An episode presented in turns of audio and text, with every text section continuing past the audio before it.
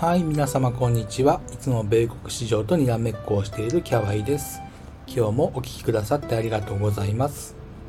早速ですけれども、8月2日水曜日 US プレビュー、えー米国市場の展望をしてまいりましょう。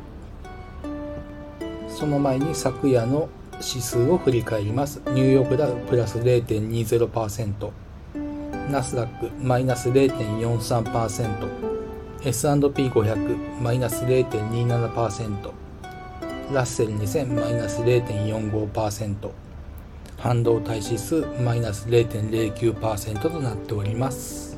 昨日の放送でもお伝えいたしましたけれどもダウは一旦高値決まりを疑いたいところです。それからちょっと大きな動きがあったようなのでこれは触れておきます。え格付け機関ですかね。フィッチ。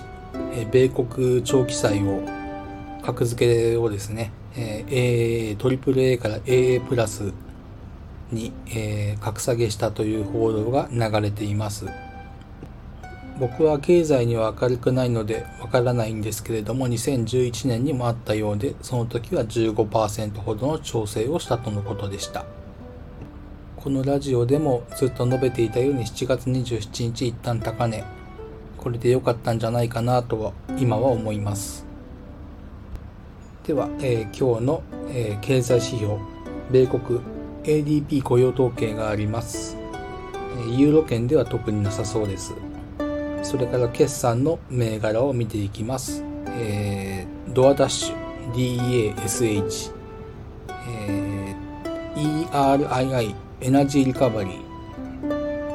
メルカドリブレ MELI ショッピファイ SHOP クアルコム QCOM ユニティ U メットライフ MET ペイパル PYPL イスラエルのペリオン PERI こういったところ、まあ、半導体が多いですね。こういったところが予定されております。あとは今日は満月ですね。相場の転換には注意が必要です。基本的な見通しとしてはリスクオフと見るのが妥当じゃないかなと考えます。欧州、米国ともに先物市場は下落しています。アジア商品市場を見ても買われているのは原油くらい。その原油も一旦今日の高値決まりを警戒しなければなりません。あとは仮想通貨が上げていますけれども、えー先行指標として見るにはちょっと今日は価値がない気がします。えードル、ドルとか、えー商品ですね、そういったものを売って仮想通貨に資金が流れている、こういった流れを感じます。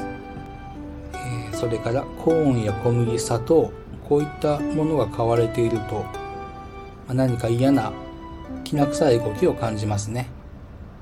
あすいません。それと今日 HYG 今日じゃないですね。昨夜の下げ方がかなり嫌です、えー窓を埋めそうになっています。それなりのしっかりした陰線です。下髭ではありますけれども。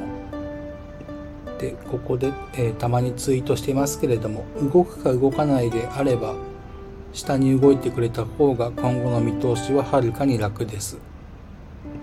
上げていくようだと判断が難しい見通しがちょっと不透明になるんですけれども下げてくれれば特にナスダック13997これを割ってくれれば一応8月24日この辺までの下落は考えられるので対処が楽。こういった意味合いです。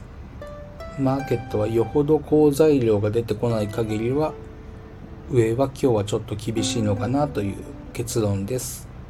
はい、今日の放送はここまでです。え最後までお聞きくださってどうもありがとうございました。えそこそこ当たる天気予報として捉えていただければなと思います。この放送を聞いてくださった皆様の投資活動が少しでもハッピーになることを願っております。